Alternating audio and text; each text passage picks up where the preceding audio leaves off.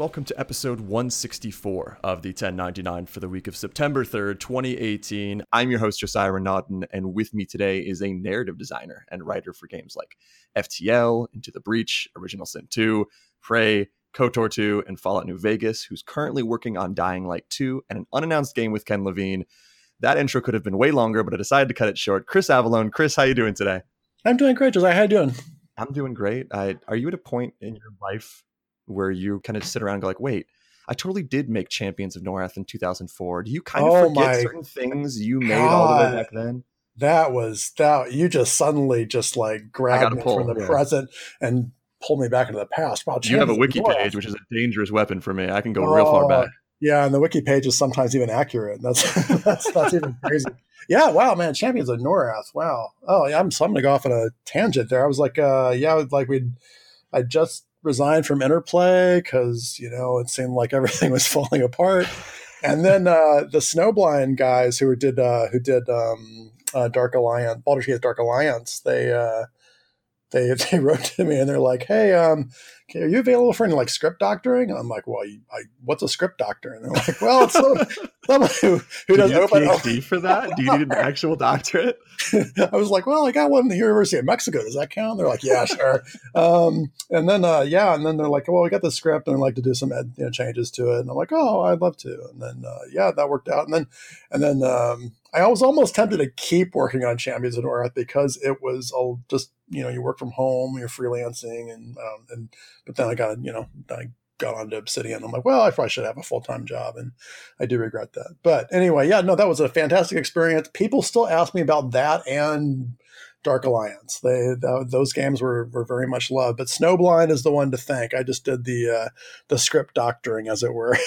I want that title on my resume so badly. Like I still don't exactly know what a script doctor is, but that's so good. And I, Dark Alliance was actually my first introduction into sort of RPGs of that nature, sort of this console almost Diablo really? style game. And I remember I was never a PC person, so when I played that, it was it was the moment of oh my god, these games are out there. What is this? And being so into it and getting Dark Alliance two, which ended up being kind of a rare game later on where you couldn't find it as many places. And I had friends who were super into Champions of Norath. So even if that was a just a deep, deep pull to say that game, there's actually a reason for that because I do have this appreciation for games um, of that nature. But you you mentioned before freelancing at that time, uh, which means you're usually working on a lot of different projects. The name of this podcast is the 1099 for pretty obvious reasons once you start thinking about freelancing. And I can only read one book at once. And I often find that it's best if I focus on one major writing project at once. But you've worked on so many different games in that freelance capacity where you're not often just locked into one team. You might have multiple irons in the fire to pay the bills, to make sure you're staying busy. So, do these writing projects ever overlap where you might need to, let's say, for example, not to get you to say stuff about projects you're working on now, but where you need to write something for Ken Levine while also staying in that zombie mindset for Dying Light 2? For me, actually working on multiple projects uh, can help with writer's block because when you get stuck on one thing, you can just switch off to something else. And then when you're doing that other thing, you can sort of let whatever problem on that other project sort of percolate for a while. And um, and then when you're working on that other project and you've got that problem with the other project, uh, you, you, can sort of eventually come to a solution and you're still making progress.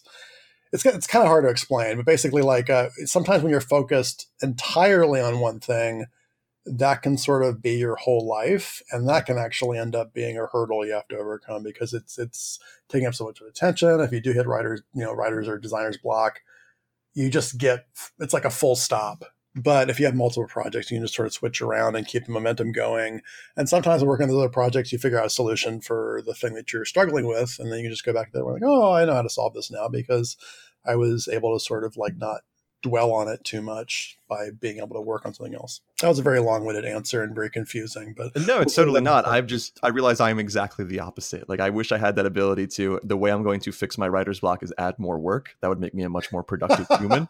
For me, fixing writer's block is like how long can I stare at this ceiling before suddenly words decide they want to come back to me? Well, I, I, will say, like I, I used to be uh, that way. Actually, uh, earlier on when I was working at Interplay, uh, the first few years there, I, I was very much. I can't imagine working on multiple projects. And actually, our division director at the time, Mark O'Green, he uh, he was very much multiple project mentality. I'm like, Mark, I don't understand how you do it. Like, I, I need to focus on one thing and just, you know, carry that through. And he's like, no, for me, multiple projects are, that's, that, that's how I prefer to work. And I, I, I didn't get it, but now I do. So I, I much, much kudos to, much kudos to Mark O'Green. Uh, do you ever, you mentioned before that, you know, writing for multiple projects might remove writer's block for a different one. But do you ever start writing something for Dying Light 2, maybe a certain concept, a certain story beat, a certain character, and of course not copy and paste that over to the Ken Levine game, but that inspires you in some way. We're like, oh, now that I've written out this story beat in Dying Light 2, this other one that I was really stuck on in the Ken Levine project makes way more sense. Um, it's it hasn't been ever exactly like that, but it's like uh, sometimes like if I develop a character or uh, or a quest line for Dying Light 2. Sometimes what helps is because I'm doing it for Dying Light 2, that immediately cuts it off from me exploring the same quest in another game. So actually, mm. it, it, helps focus my options for for other titles too. So I'm like, oh well, I did this in this game, so I'm not going to do it here and here and here. Okay. Like, uh, and and sometimes that, that that does occur while I'm while I'm writing for projects uh, while I was exploring your Wikipedia page, which again, it's, it's weird. it's weird to say out loud, but uh, I noticed you had three games come out in 2017, at least three games with your name in the credit. And of course, you probably put in work well before the actual year that yep. came out. But uh, what's the highest number of games you've worked on in a single year where you might be juggling writing stories for one in the early quarter, then middle, you're doing narrative design for this game. At the end, maybe you're doing a third one. Eight. Uh, so I'm, I'm, actually looking at my task board right now. Oh, I was really hoping you were looking at your own Wikipedia page to be like, I oh, wonder God, what no. Chris has done. So this year I'm going to hazard a guess that I have worked on 12 at one time. What? How?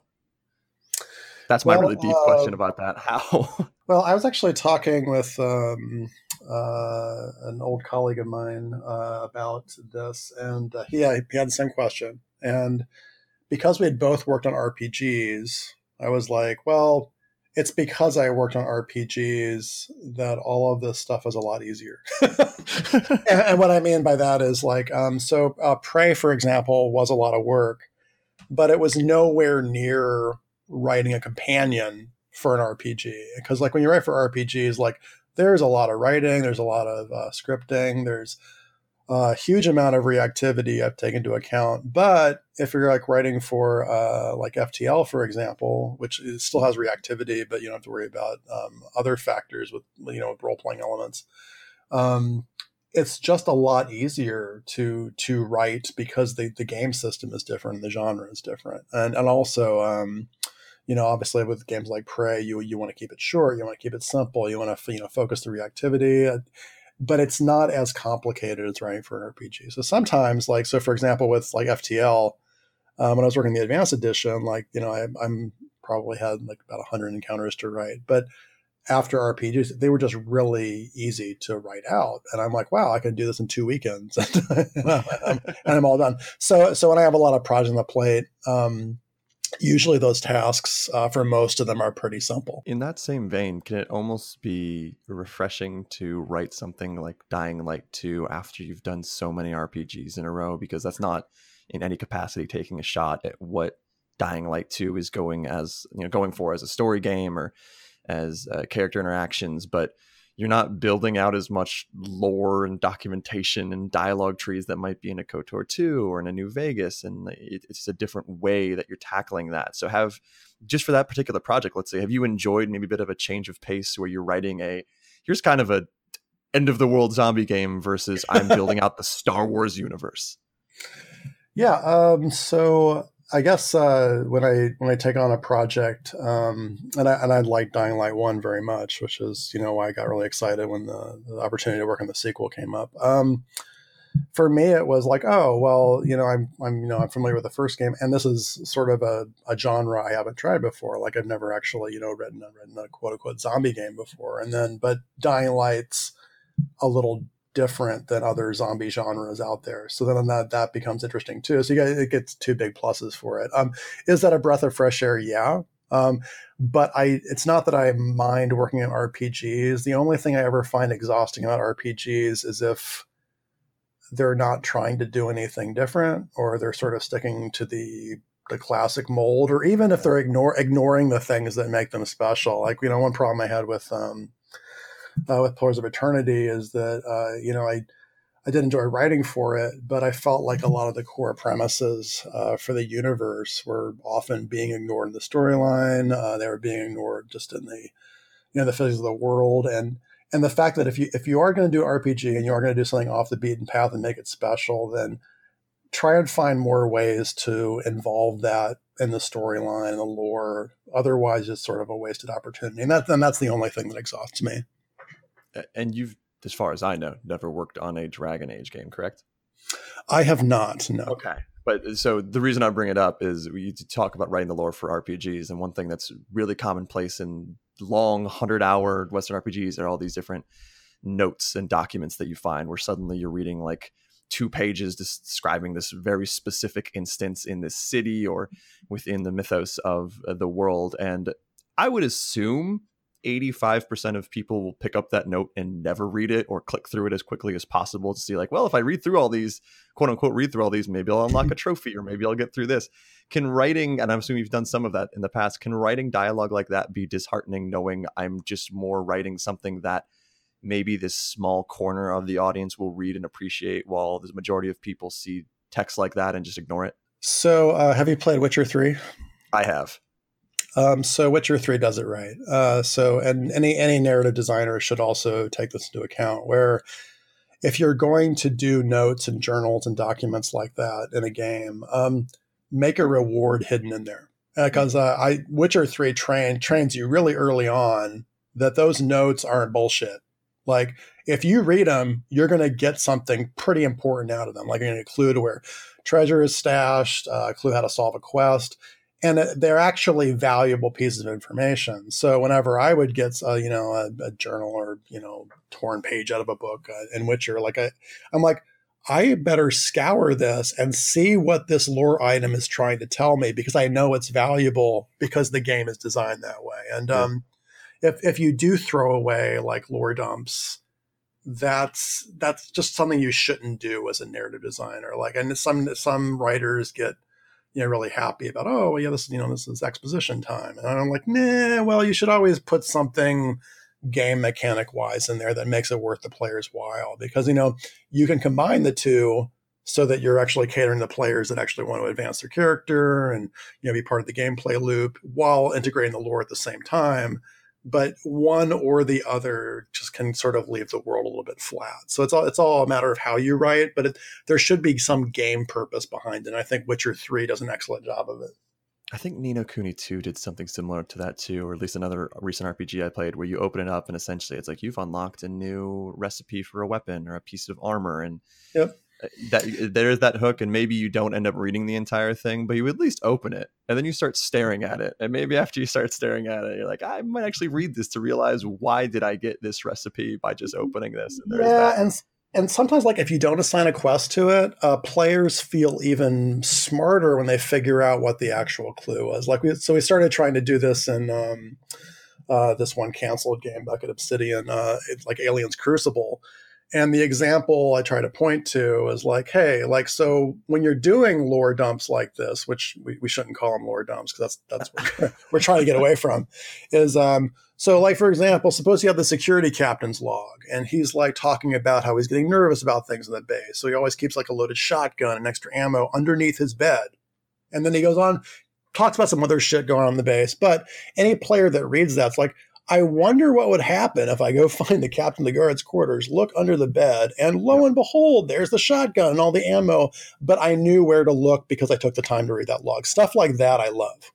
I that is actually probably the best way to do it because it avoids the I'm just going to thumb through this and wait until I get the notification saying I got yeah. something and actually I, I, hate to say forces you to read it, but it encourages you to read it, and you feel like you're in on something. You're in on it with the developers. We're like, oh, I just I found the treasure map that you hid in this book, and I, yes, I had to read. You feel like you're participating versus being led by the nose. Exactly. Uh, this week we've had the big puddle disaster of 2018 where uh, everyone's talking about the different sizes in puddles and the E3 demo of Spider-Man versus now, which is high up there on the the weirdest conversations I've seen on Twitter. It's really not actually that high up. There's been way weirder, but it's been all consuming for a bit. And I think that highlights just how a lot of people who play games don't know how games are made, which is fine because if you haven't had the job, it's hard to just assume things like that. And I think one thing that I know I don't know that well. I'm still early in game development. I assume a lot of people don't know either. Is at what stage of the development process does someone like you, who is doing narrative, who's doing narrative design, actually come in? Uh, I would assume, and this is just in my brain, correct me. Narrative design seems like something you'd want earlier on in the process to set the foundation of the game's theme, while writing can be done later on for character dialogue, for those mm-hmm. different notes that we talked about uh, earlier, for just maybe general flow of certain scenes. Uh, when do you often enter a game's life cycle? I know it's different from project to project, but when you're doing narrative design, when are you often coming in? Well, ideally, uh, if I'm working on an RPG or a story heavy game, um, ideally, whoever the lead writer is should be there on day one. Um, however, I have been.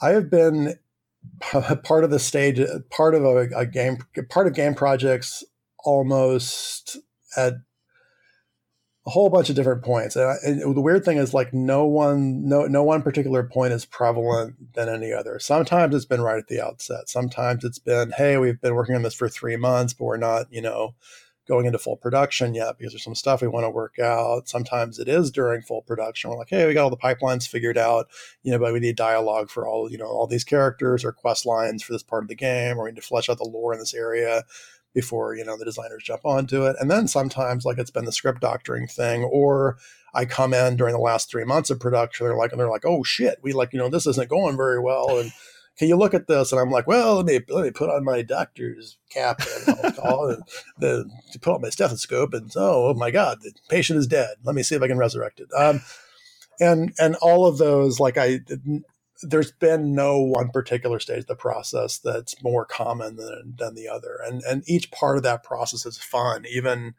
even when it's late on a game, because you know even when you're doing the script doctoring thing, there's kind of a fun element in sort of being the story plumber where you're like well there's a there's a problem with the pipes here but uh, let me see what i can do to fix it. Because you actually can sort of make a game out of like well here's all the here's all the pieces you have in your narrative. Like here's all the character models. Here's the voice actors that are already recorded. Um, what can i do to move those pieces around to try and improve the experience? And that's actually a lot of fun to do. And uh, um, i've had to do that a few points in my career and um, it's just sort of a fun challenge I gotta say, script doctor way better than story plumber. I would much rather be called a script doctor than a story plumber. I'm not like I'm, i would probably include that on my LinkedIn page, but it'd be way further down. Like, and definitely at the top, it would say script doctor. But the thing is, like, I feel bad whenever like uh, they they want to credit me as a as a script doctor because then I'm like, well, first off, um, I don't think that's a very flattering term to anyone who who may have written the narrative before. I always say, look, if you're going to do that, just do like writing or additional writing, but don't don't say script doctor because that that might hurt hurt people's feelings when they don't need to be hurt. do you have you ever hesitated to come onto a project that late and be a quote unquote script doctor where like you said, maybe they have the oh god, this has gone south. We don't know what to do. We're shipping. We need an actual narrative. In the situation where you might only have three months to turn something around, are you worried about putting your name in those credits because you that's a really late stage to do it and you might not turn around and the story might come out not work and suddenly it's that's your name in the credits for that story? Um, well i only hesitate uh, so, for, so first of all I don't, I don't worry about that. Like i just always try and do the the best job possible in the time provided. And you know if i get if i get any knocks for that then i gladly accept them.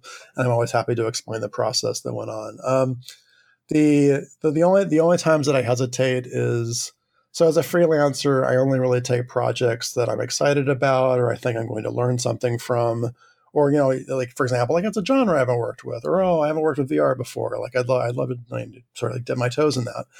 Um, the only times I hesitate is when there's nothing new the project will be offering, like, oh, you know, it's the usual traditional fantasy fare, or they're not really exploring this theme very well. But the big negative is like if in early conversations I'll say various things and then it's clear the person either either isn't listening or completely disagrees on how to fix it yeah. or their solution i'm like well i don't think that's going to work at that point I, I i would probably back away but that really hasn't happened yet do you have a favorite way of crafting a story a favorite time to get into the project whether it's script doctoring way late where you're working with something that's already established or maybe coming in from the start and someone asking you to help build out their world build out their characters build out the entire lore do you prefer going from scratch or do you actually like the maybe the rush of coming in late and trying to put pieces together well both both have advantages and disadvantages but um my my preference is always to come in after someone has basically done the pitch deck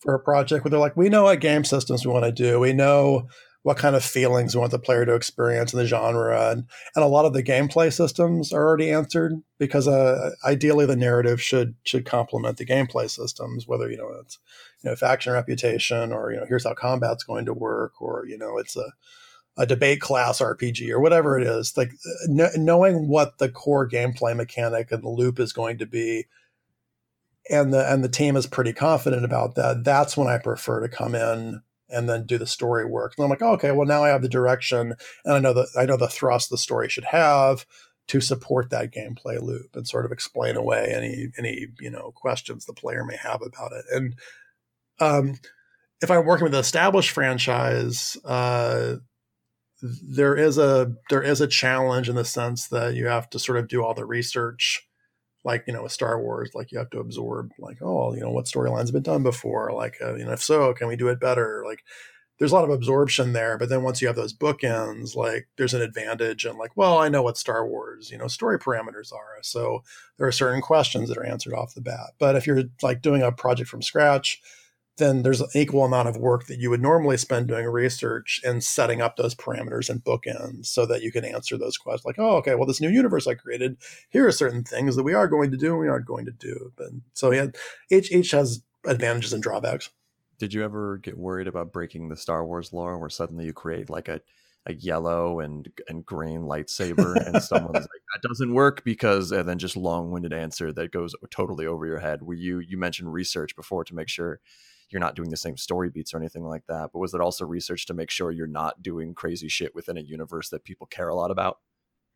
Uh, yeah, exactly. Um, and actually, that's one of the um, responsibilities for any narrative designer or writer on a project is that you should be so familiar with the franchise you're writing for that you're being respectful for it and you also intrinsically know what the rules are so that you don't break them and that worked out really well in star wars because even though it required like a lot of research to cover all the bases. Um, that also meant that when we got feedback from LucasArts, like it was very minimal. Like I, have said this before in other instances, but like you know, we only got like five or six comments on Knights of the Republic 2, but that was because I'd like to think that uh, you know we'd done so much research on the franchise that we were being respectful for it, and there were even advantages where uh, we'd go into meetings and they're like, well, we noticed, you know, one of your companions is a Wookiee slaver and you just can't do that. And I'm like, well, I'm sorry, Mike. Actually, in Young Jedi Knights number seven, and I, I, was able to quote him. I mean, look, look, like they, they, he's one of the principal antagonists in this this kids series on Star Wars. And like, he's like, and the best part was like the, the the quote unquote librarian for LucasArts was there. Librarian's kind of like the keeper of the lore and those people are really important you know for for especially like, like world of warcraft or star wars. They're the people you fact check everything yes and it, the best part of that meeting was the you know the the lore keeper uh, justin. He was like yeah i'm sorry mike he's right. That's that's absolutely true. And like when you have moments like that you d- don't try and rub them in but like just they give they they make they make future conversations easier because it's quite clear you know what you're talking about. So that that does help. It still just has to be terrifying to to write a Star Wars thing. Now that the Last Jedi has come out, which I fell in love with that movie, but of course you've seen the reaction to it online, just the the vitriol that comes out. If you do something with Star Wars that might be bold in some capacity and people don't like it suddenly you have this moniker of oh you ruined this franchise. You destroyed my childhood. You did all these different things. If you were to make a kotor 3 would you be more terrified of doing something like that today because of what we've seen with this new set of movies, how, with how people react and how Twitter works, or would you be fully comfortable with it? I'd be pretty comfortable with it. Um, I think the danger becomes in terms of what you do with a franchise. So uh, I think one advantage that, like for example, uh, Knights of the Republic had is they purposely distanced them, distanced themselves from the core franchise just so they could have some breathing room. And I think that was a really smart move. And I think there's a lot of ways you can do that story wise that can sort of head off any problems that people have with, oh, I don't like your interpretation of this or that.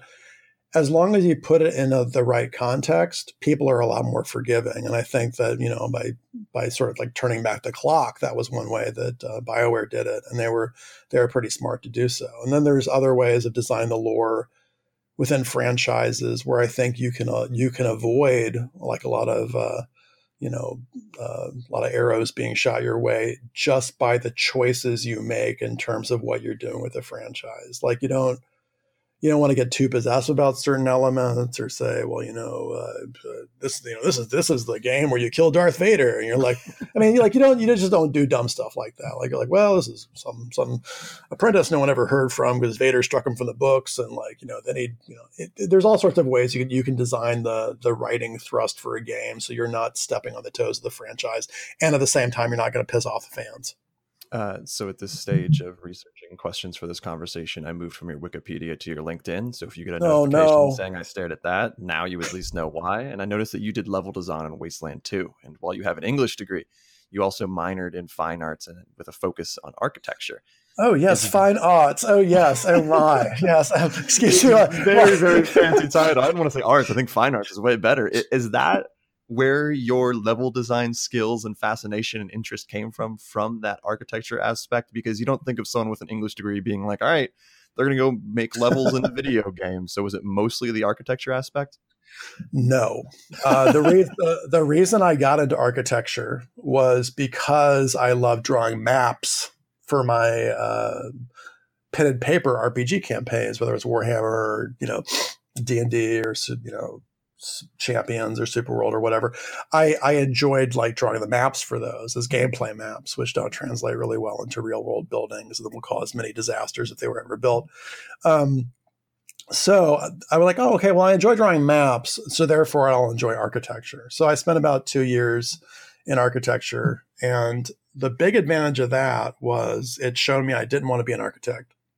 Uh, and also however one of the huge pluses was it taught me all the ways of using different instruments to to draw maps, get the perspectives down, uh, get a feel for the flow of space, how to create uh, vistas in the environment. So all that stuff translated really well into level design for computer games. And actually, the uh, one of the guys I went to um, uh, went to school with at Virginia Tech for architecture, he actually ended up becoming like the I think the the art director or lead artist uh, over at Bungie.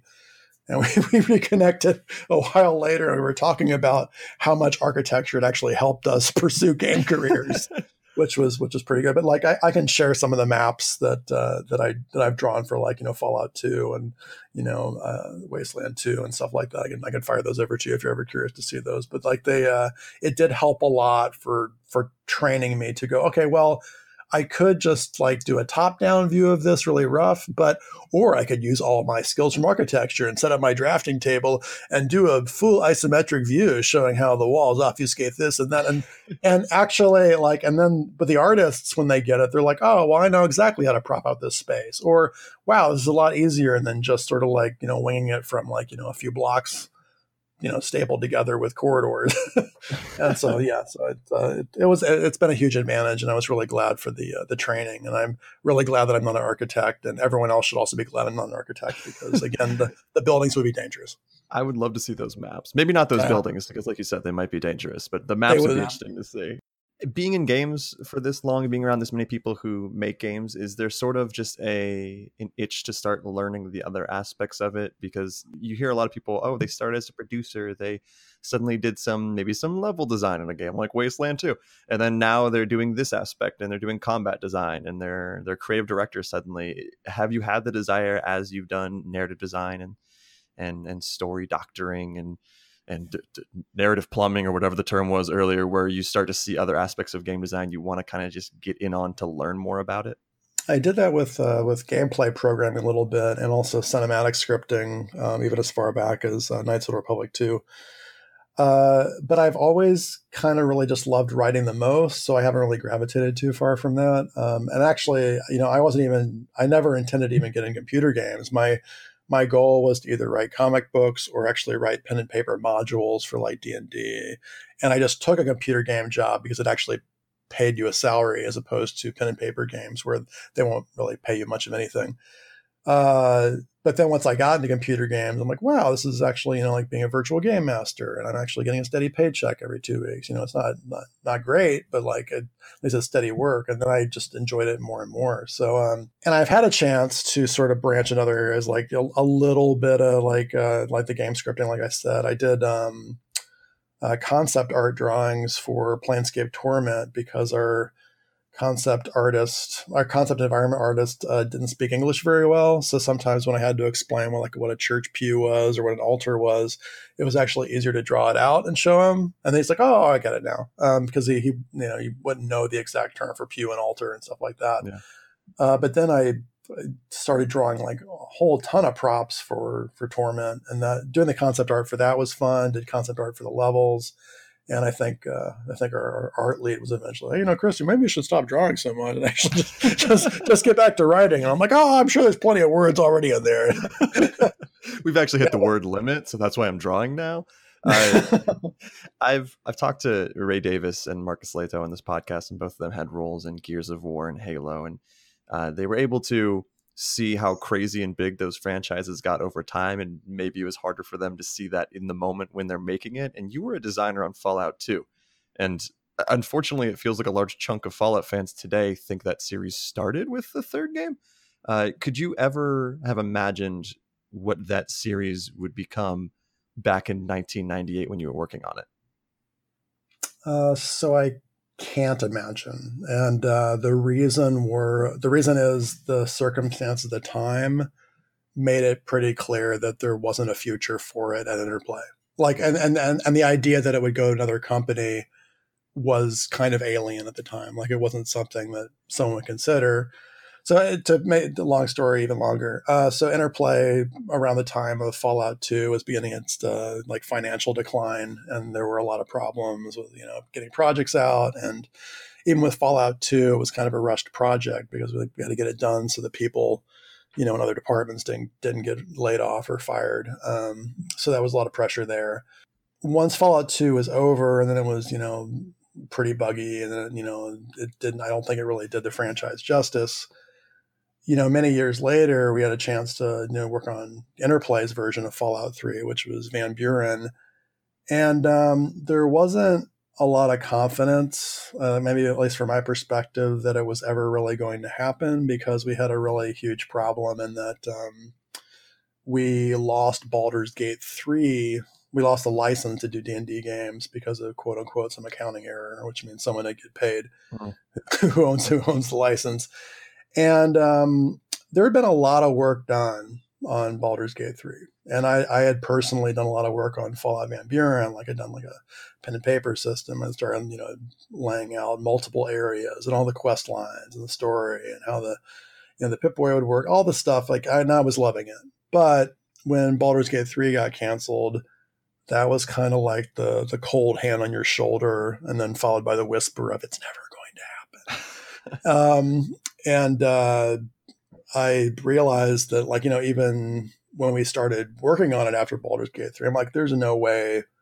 I'm sorry, it's extremely unlikely that our version of Fallout 3 will ever see the light of day because this company is starting to make some really bad decisions. And sure enough, within a year, it, uh, Van Buren got uh, got canceled, but I, I already resi- resigned many months later, and then you know worked on Champions of Norrath, and um, it was sad to leave it behind, but it, there was really nothing more to be done because it was quite clear the company wasn't really supporting the development of the project, and sometimes like, and sorry not to make this no, even longer, even longer, but um, apparently they they'd come to the conclusion that they were going to cancel uh, Van Buren like well before like they they put together their demo. And i'm like wow. So that all these people were sitting around working on something that you were gonna axe. And like you know that's that's a part of their lives they've wasted. And it's something that you could have reached a decision on earlier and then move those people onto more productive roles of the company and maybe actually pull you out of the tailspin you're on. But no, that didn't happen. So um, ended up, I ended up, the resignation ended up being for the right reasons. I'm just sorry that those were the right reasons.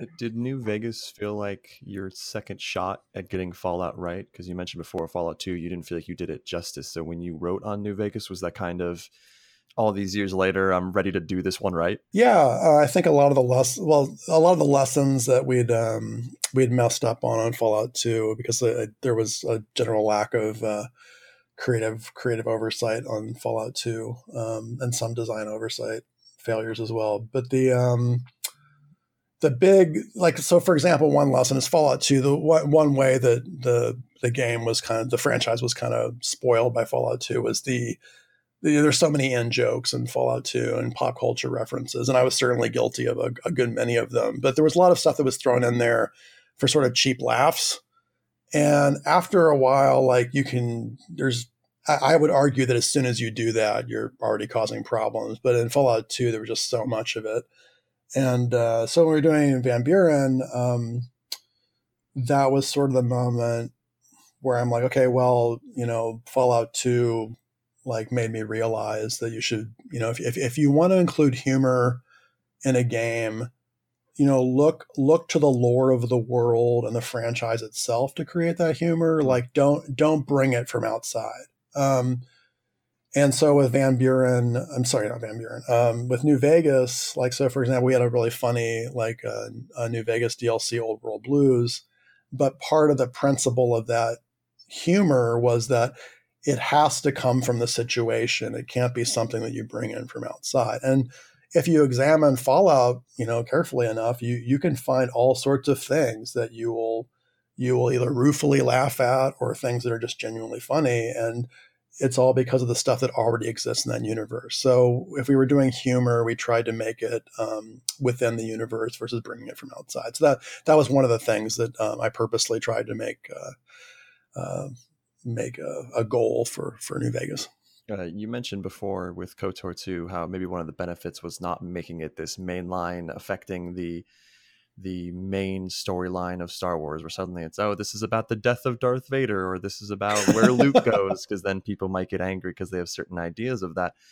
Was it similar with New Vegas, where because it wasn't a numbered Fallout game, I'm not gonna call it an offshoot, but it was it was a game in between Fallout 3 and Fallout 4. Did you feel like you had a bit more creative freedom when writing that, where you could feel like maybe you can take a few more chances and try things because you're experimenting with a different side of this? Well, I think uh, Bethesda made the right call and said, look, just, uh, you know, we're going to divide the, the U.S. down the middle and you work on the West Coast and work on the East Coast.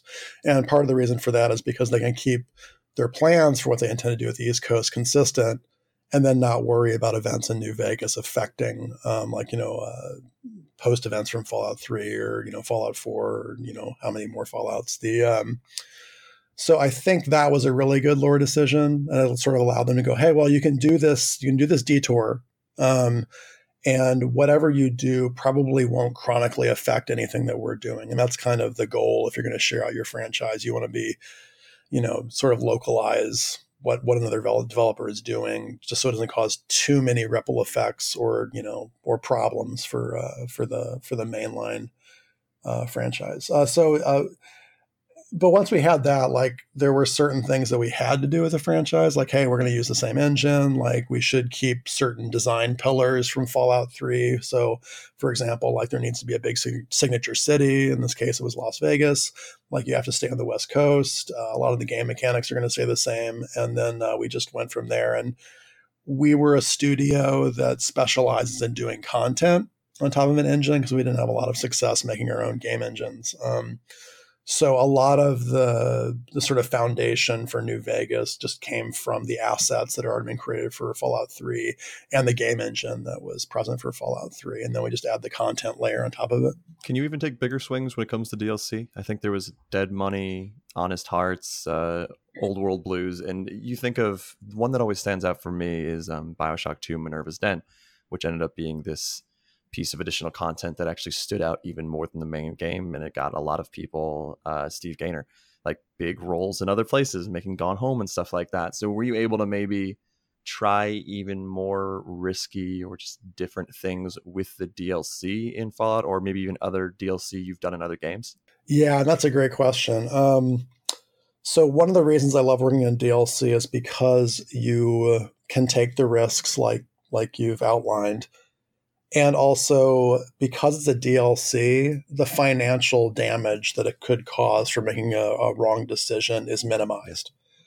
Uh, so that that was great. And then um, I, DLCs I, I, love for a lot of reasons. Usually uh, you have a much smaller team. Uh, people can do more things that they can't do in a larger team. Like uh, you know, an, an artist on you know New Vegas, hypothetically, like you know, might be responsible for doing like the character rigging on a model, and that's all they do for the entire project. But if they're on a DLC, like they might have a chance to do like uh, you know prop out some levels or set up the end slide or basically just do something beyond like they're the same job day after day after day and that, that that's a huge plus. and then um, because the DLCs for New Vegas, especially, we're like, well, we can we can tell whole these short stories and the same the same world as Fallout, and we can tell you know a different one each time, and because it's a DLC and it's just like a short story experience, and that and and that was kind of relieving and fun because you know you're you're doing something different like over like five or six months versus you know two two or three years on a game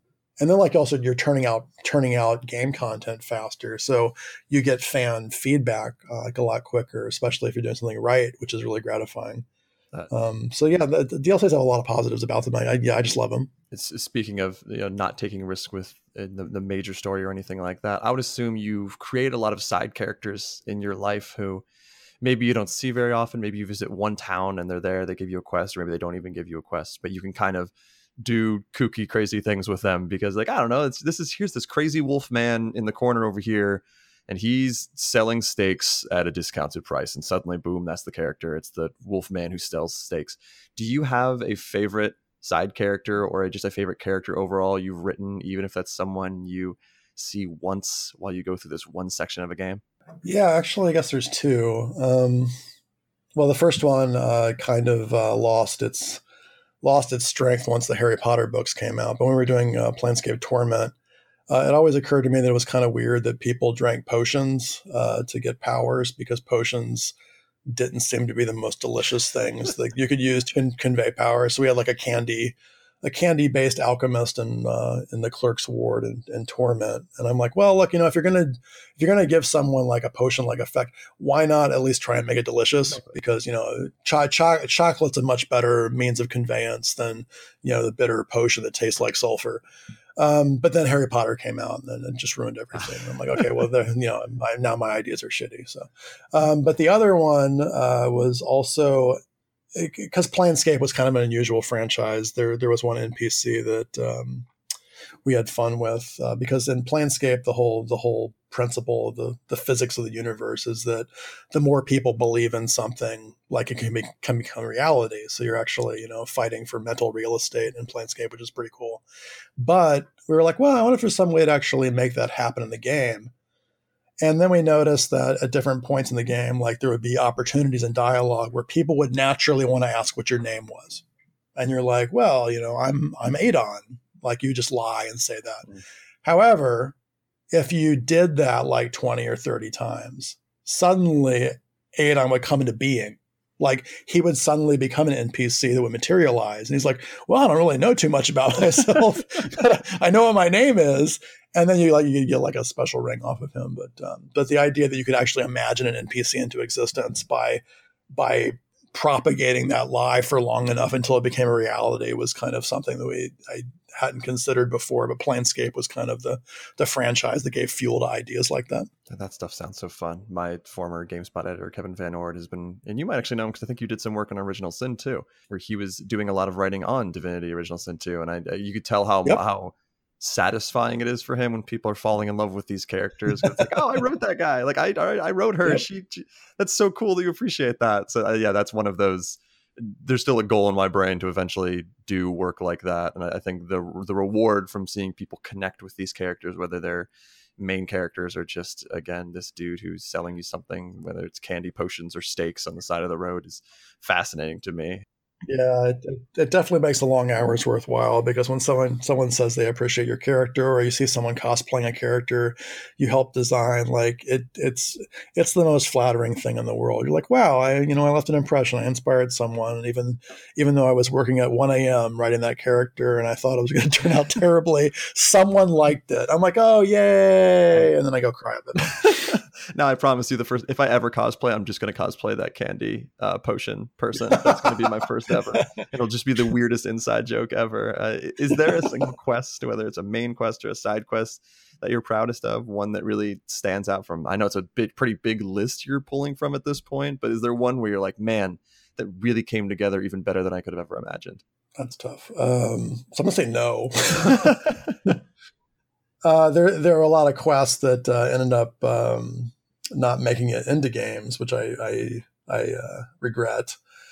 The but but then then again what i'd say is like the nice thing about computer game development is that chances are like you know so for example for fallout uh, the fallout 2 there was supposed to be a, a, number of areas that, that got cut from the final version of the game and thank god they were cut because the game was already out of scope uh, but one was like hey you can travel to the epa in fallout 2 and there's all this crazy you know, science stuff there and um, I, I, I did the uh, paper layout for that area and like there was like a talking toaster and like holograms and all sorts of other stuff. And but then eventually got cut, and I was a little bit sad. But I'm like, okay, well that's game development, you know, stuff just gets cut. But then New Vegas rolled around, and then I'm like, oh wait a minute, like all those ideas that I had for the EPA, like I can breathe them back into to New Vegas. So we can include you know, holograms and you know Dead Money, and we can have the you know psychopathic toaster and you know Old World Blues, which uh, which Travis Stout, the writer for the toaster, did a fantastic job. Um, it's a very scary toaster. Uh, but yeah, like it's mostly the stuff like you, you see on the the cutting room floor, and you're like, you know what? I bet that would have really been a great quest. Uh, and so sometimes like you you have some sadness about that, but well, now I, I need any... to know. Now I need to know what because you, you said you did breathe some life into other quests that were on the cutting room floor. Is there still something that's on that was on the cutting room floor that has not been in a different game that you've written where you're like, man, that would be the coolest quest? Yeah, yeah. I, although uh, looking back, I'm not sure it would be the coolest, but I, I really wanted to get it in because we had the we got the voice acting done for it. So in um, in Planescape, there's uh, there's a, a mockery of uh, a Diablo dungeons where it's called the Modron Maze, and you go in there and like it's procedurally generated, and like they all they all act like you know cannon fodder monsters, and basically like it, it's making fun of the whole you know uh, uh, plunder and loot procedural generation RPGs that were pretty popular at the time and still are to an extent. Um, but what would happen is so this this Modron Maze. Um, had a lot of cliche quests in it, like "oh, kill the evil wizard" and you know uh, stuff like that. But there was also one quest that we intended where the evil wizard in the Modron maze would uh, capture one of your party members and treat her like you know I've captured the princess. Um, but the companion who gets kidnapped, um, who's this this Puritan succubus called called Fall from Grace, who really likes um, seeing as much of the world and having as many experiences as possible because that's the kind of faction that she's allied with in Planescape. She actually gets really excited about being kidnapped. She's like, "Oh my god, I've never been kidnapped before. This is really exciting. Oh my god, what happens next?" And the Jennifer Hale did the voice acting for it, and the lines for it were so fun that I really regret that that wasn't actually we didn't actually have time to put that in in, uh, in torment because um, I think players would have gotten a, a good laugh out of it that I feel like that would drive me crazy still having that out there. I'm one of those of course you always throw away writing, you always throw away work once things change, but I always get sad when I have to do that and put it in this folder of just like this could eventually work again, but having the full voice acting has to be a bummer to just be sitting out there knowing like oh this could have been so cool. Maybe it's just one small piece of DLC you add back into that game with just that specific voice line and quest line. Uh, last major thing, um, you've worked on, like we mentioned, Star Wars, Fallout, all these different major projects, um, and now you're working with Ken Levine, which I would assume is kind of a cool dream project for you. But is there any developer or franchise that you still haven't worked with that at some point in your career you really hope you're able to work with, whether it be a maybe a movie franchise that moves into games or an old school game that you'd like to see revived? Is there anything that really stands out? So I hesitate because uh, one of the nice things about freelancing is that you you can just go out and look for those opportunities, or they'll suddenly show up in your inbox one day. Uh, so I I have to say that I think I am working on everything that I've wanted to work on wow. with the people with the people I've wanted to work on. And it's been crazy. Like the the Ken Levine thing came out of nowhere. Like that was you know it's suddenly hey there's an email in your inbox. And I'm like, would I want to work with Ken Levine? Sure. but yeah, no, I I'm working on just about everything I want to work on and with the people I want to work on, and it's great. That has to feel really good. Uh, that feels fantastic. Uh, last thing, then, what are you working on right now that you can actually talk about, and where can people find you on social media? Well, let's see. Uh, so, uh, Into the Breach uh, came out for Switch. So, if you're uh, if you haven't experienced Into the Breach and you have a you have a Switch, you should give it a shot because apparently it's it's being received really really it's currently well. in my cart. I still need to buy it, but yeah, it's, it's high on my list. yeah, the amount of feedback I've gotten on social media, like, "Hey, Chris, you did a great job. I did the breach for the Switch," and I'm like, "I, I, I didn't make it like magically appear for the Switch. Like no, that, that, was, you. You flipped the, you flipped that switch. That which that's what people think porting games is, and you're like, I don't know, just put it on the Switch, press this red button. yeah, like the subset game guys, uh, Justin Ma and um, uh, Matthew Davis, like, yeah, they. They worked really hard on getting the gameplay loop for that, and they they got it going for the Switch. And based on all the feedback I've gotten, both in inbox and on social media, it's going over really well. So kudos to those guys. Also, um, I uh, finished up work on uh, Pathfinder Kingmaker, which is uh, based on the uh, the Pathfinder franchise from from Paizo, and that's coming out September 25th. So I'm pretty excited about that. And obviously, there's Dying Light 2 and uh, the project uh, with Ken at Ghost Story, which is the name of the, the company that um, uh, Ken, Ken is in charge of. The and if people need to reach me, uh, I'm I'm up on Twitter, Chris Avellone. It's very imaginative, you know. but yeah, yeah. and, uh, and, if if you as long, as long as they're short questions, like that can be answered within a a tight Twitter character limit, feel free to like ping me on there and go, Hey, I had a question about this or that, or how do you do this? And if it's a short answer, I'll give it. If it's a longer answer, I'll probably just add, redirect people to my Gmail account and go, look, it's a long answer and it may take me a while to get back to it, but I'll do my best. Great. Well, uh, Chris, thanks so much for doing this. When I first went from games media into game development, what you do is what I was staring at in terms of like, man, one day I really hope to do narrative design, to write characters, to write dialogue. And I'm a producer right now, but that's always been the goal. You, are someone who I appreciate very much. I, I, love your games. And yes, that does include going all the way back to Champions of Norrath and talking Aww. about Dark Alliance. So it, it, really happy we finally got to do this and can't wait to see the 300 projects you're working on uh, come out. uh, I'm looking forward to it as well. All right, great. Thanks everyone for listening. Hope we tune back in for the next episode of the 1099.